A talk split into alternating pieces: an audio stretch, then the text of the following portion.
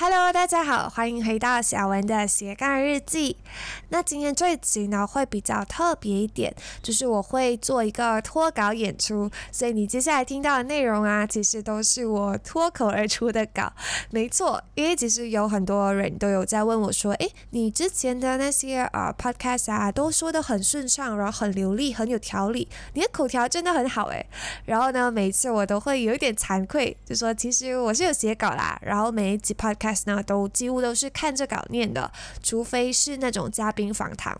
所以呢，今天就啊想要来一个大胆的尝试一下，就是我只写了一些的大纲，然后呢就是想说要很顺理成章的去表达我自己内心底层的一个想法，就是不想要有任何刻意的安排啊或者是规划。那我相信你听了之后呢，也会感受到我的真诚。好。那今天呢，就想要跟大家讨论一个比较特别的课题。看到这个 podcast 的标题的时候，是说呃，能不能用三个词来介绍你自己？你的人生的关键字是什么？所以今天呢，我就来跟大家更加深入的讨论这个课题。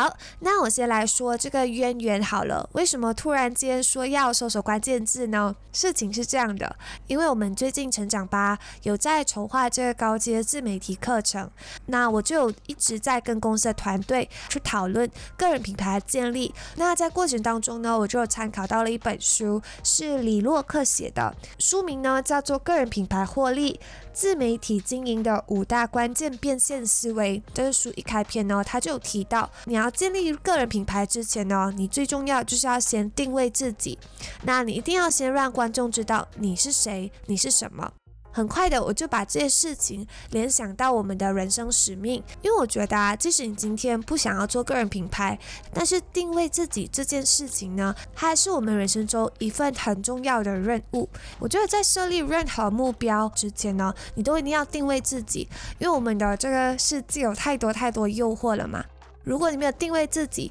没有先把眼下的这个脚站稳，然后你就一直很盲目的、很想快速的去达成目标的话呢，那容易在过程当中你就会迷茫，然后就会迷失掉。所以我觉得，在你对于未来有一个规划之前呢，你最重要的就是要先定位自己。那要怎么定位自己呢？那在这本书当中呢，它第一个活动就是要你去找出三个关键词。那我一开始觉得这三个关键词好像没有什么用，好像就是一个很小的活动，真的可以帮助到我定位自己吗？没有想到我去花了十多分钟、二十分钟的时间去思考而已，然后我就给自己立下三个关键词之后呢，我就发现，喂，这个活动其实真的蛮好的，虽然它看起来很小，很。举无轻重，可是呢，它其实会给你一个更清晰的概念，让你知道你究竟是谁，然后你喜欢什么，什么东西是贯穿着你长大过程的。所以呢，我今天就想要来带大家进行这个练习。好，那要怎么去找到这三个关键词呢？这活动呢是这样子的，你先拿出一张纸，然后呢，你去想一想，有什么关键词，有什么词，它是可以啊说明你这个人的。你想象你要介绍自己给一个新的朋友，你会怎么介绍你自己？然后这个关键词呢，最好它可以体现出你的价值观、你的专业，还有呢你的形象。一开始你可以写下很多很多关键词，你想要什么你就写下来，然后你再去一个一个去思考，去筛选出来最能代表你的三个。那想好这三个关键词之后呢，你就要去想想这个背后，这个关键词背后的故事是什么，让你去呃写下这个关键词的，是不是因为它代表着你人生中的某一个转折点，或者是可能它是你坚持很久的一件事情，也许它是你目前最擅长的一个技能。或者是呢，它代表着你的一个愿景，你的一个价值观。那我先跟大家分享我的三个关键词，那可能大家就会有一个更清晰的方向。我第一个选择的关键词就是探险。从大学时期开始，我就很喜欢去尝试各种各样的户外活动，比如说去爬山或是去潜水。那我在最近呢，也有在考这个自由潜的执照。那你可能会发现，这些户外活动它其实是跟大自然接触、跟大自然沟通的一个过程、一个形式。那这些活动其实可以让我的内心深处真正的达到一个舒压，还有一个放松的状态，然后是我从其他就生命中的其他活动是找不到的，就是找不到的那种感觉。尤其是好像你在爬山的时候，你只能专注在你眼下的路，然后你呼吸到的其实都是很新鲜、很新鲜的空气。在与大自然接触的这些过程当中啊，我能体会到的是对生命的敬畏，是对大自然的一种赞叹，是对地球的热爱和感恩之情。因为呢，你可以想象到这些地球它孕育了很多生命，你脚下踩着每一片土壤，孕育了这些千年百。年的老树，而从天降下来的这些雨水啊，它其实都是在给我们地球上的所有生物一个养分，还有一个滋润。当你对这种生命啊，对这种自然有一种敬畏之心的时候呢，其实你就很容易有感恩的感恩的心情了。你会开始在雨天的时候变得很感恩，终于下雨了。你不会再很焦虑的说：“哎呀，下雨了，我要怎么回家？”或者是“哎呀，下雨了，呃，会淋湿我。”因为你看到的不只是雨淋湿了你的衣服，而是你看到这些雨水灌溉了我们的树木，给我们啊一个水源。所以其实每次在进行这些户外活动、跟大自然接触的过程当中呢，它其实对我来说是很疗愈的，然后是很舒压的，从而也引发我这种敬畏之心。我觉得这是啊这些户外活动教会我最大的一个一个教训吧，一个 lesson。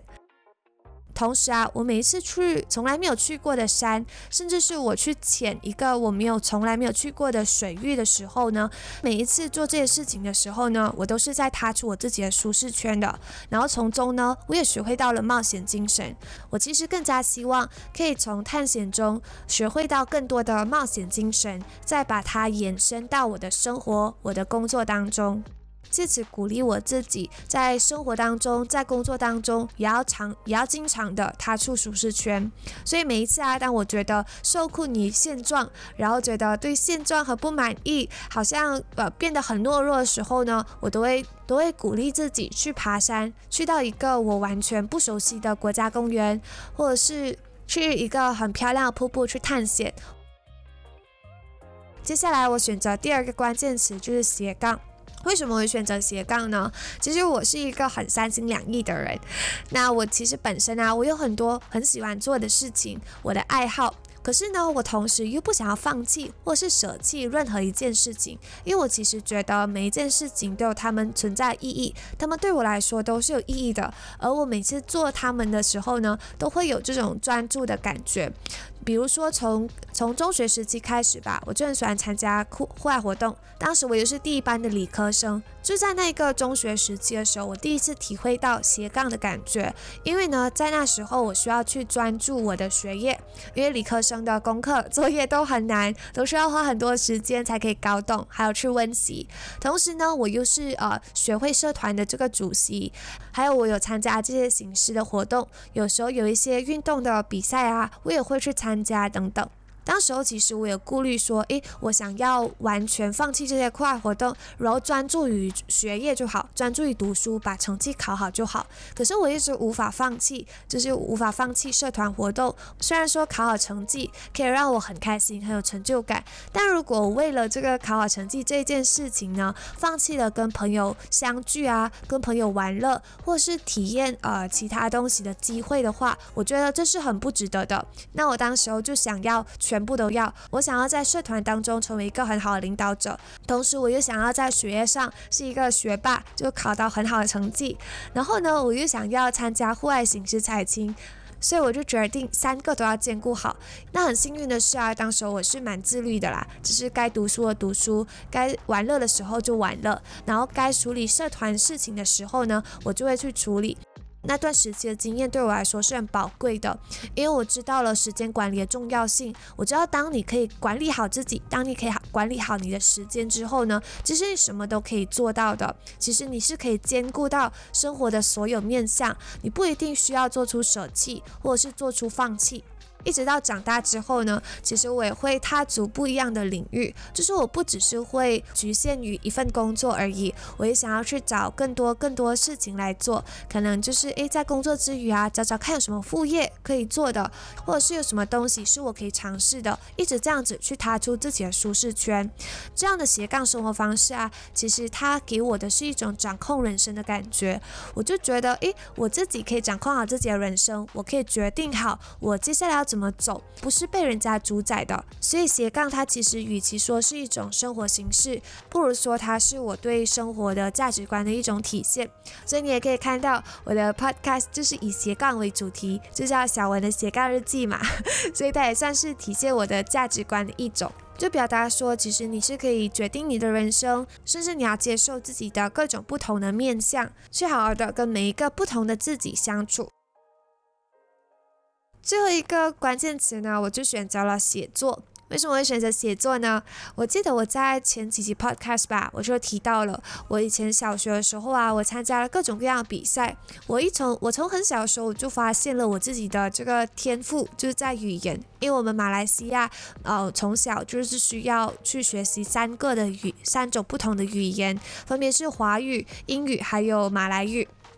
那我小时候就发现啊，考试的时候对我来说最轻松就是写作文这一个考试，然后我就慢慢发现，咦，当其他人都很厌倦写作。一直想不出来要怎么写，要写什么的时候呢，都能很轻易的滔滔不绝写很多很多。所以我从很小就有去投稿这些写学生的周报，还有投稿到这些报章当中，又得到了一些稿费。那我觉得这是我从很小开始就发现的一个天赋，对我来说它的意义是很重大的。甚至在我难过的时候，写作它其实也是我的一个情绪的出口。所以，当我每次啊，我在跟伴侣吵架，或者是我跟我父母有一个意见不合的时候，我都会通过写作来向他们表达出我的情绪、我的感受，还有我的想法。那我一直以来都希望可以通过写作来变现。然后，我也有一个小小的梦想，就是希望有机会可以成为一个作家。所以，当我长大之后，我出来社会，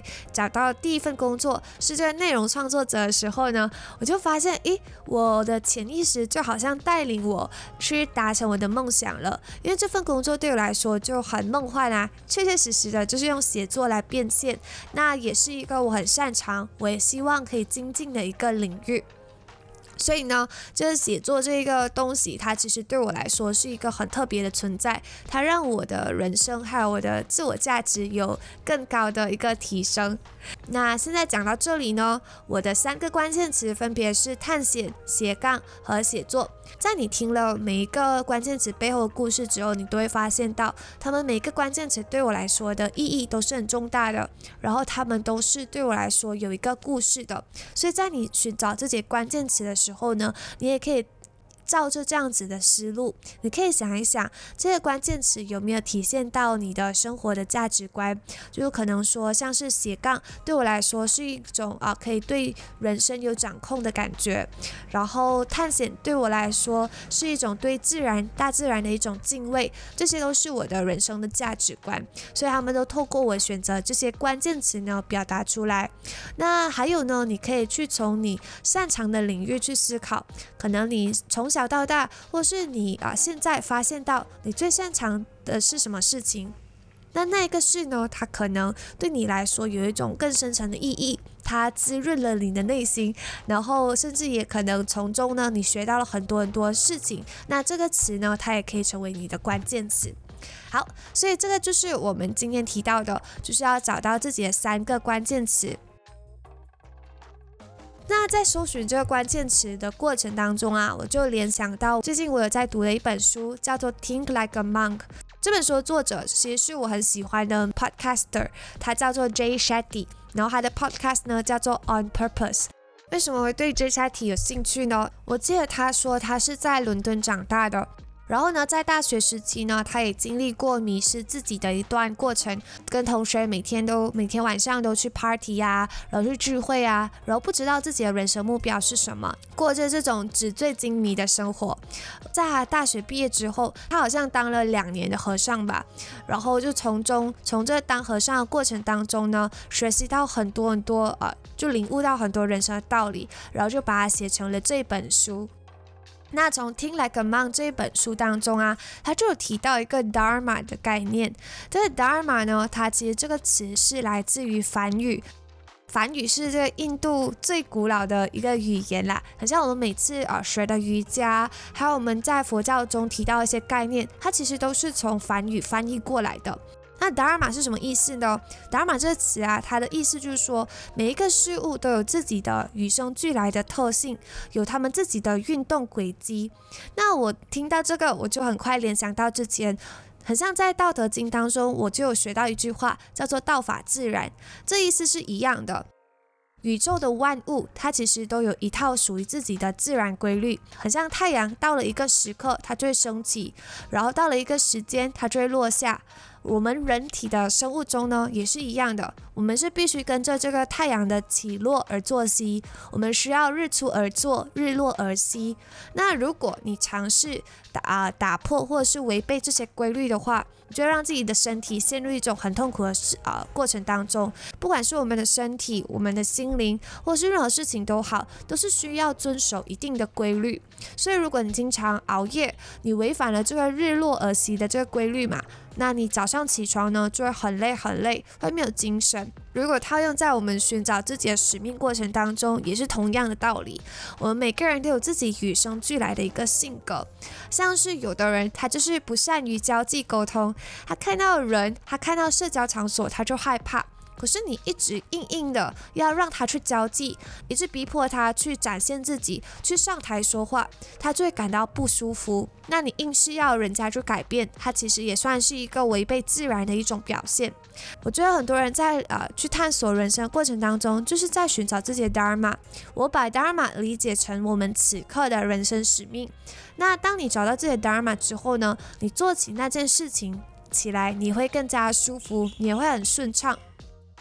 像是如果你在经营副业的时候，你可以找到自己的 Darma，并且通过副业来实现你的 Darma 的话，那你的副业做起来就会更加得心应手，也越做越快乐。副业这件事情啊，它就不会像是一种累赘，不会变成是你下班之后没有办法休息的一个负担。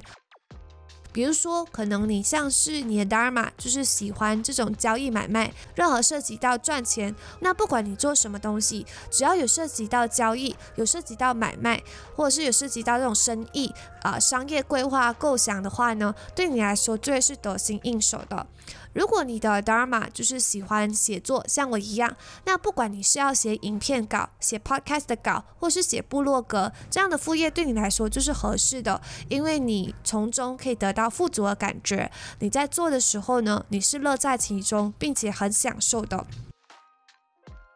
那 dharma 呢，其实它是由三个元素组成的，第一个是 passion，就是你的热情；第二个是 expertise，就是你擅长的事。第三个呢，就是 usefulness 啊，它可以体现你的价值，所以它是你擅长的事情，并且让你兴奋的事，又能让你服务他人来实现自我价值的。这个 dharma，如果你在做的时候，它应该可以形成一个正向循环，因为你本来就很擅长做嘛。而你在做的过程当中是很愉悦的，那你做出来的成果，别人是可以给你一个正向的回馈，这些回馈让你觉得这件事情格外的有意义，更加补充了你想要去做的这个能量，然后你就会投入更加多时间去做，然后就变得更加擅长，变得更加愉悦，得到正向回馈又更多，所以它就是一个这样子的一个 feedback loop，也就是一个这样的一个正向循环。那如果你找到你的 dharma 之后，你可以让它融入你的生活，你就越来越幸福，并且呢，你可以过得很富足，是从心灵上感到的那种满足感。那关于 dharma 要怎么去寻找，还有你要怎么肯定你目前做的事情就是你的 dharma 呢？我就会在下一期跟大家更详细的说明。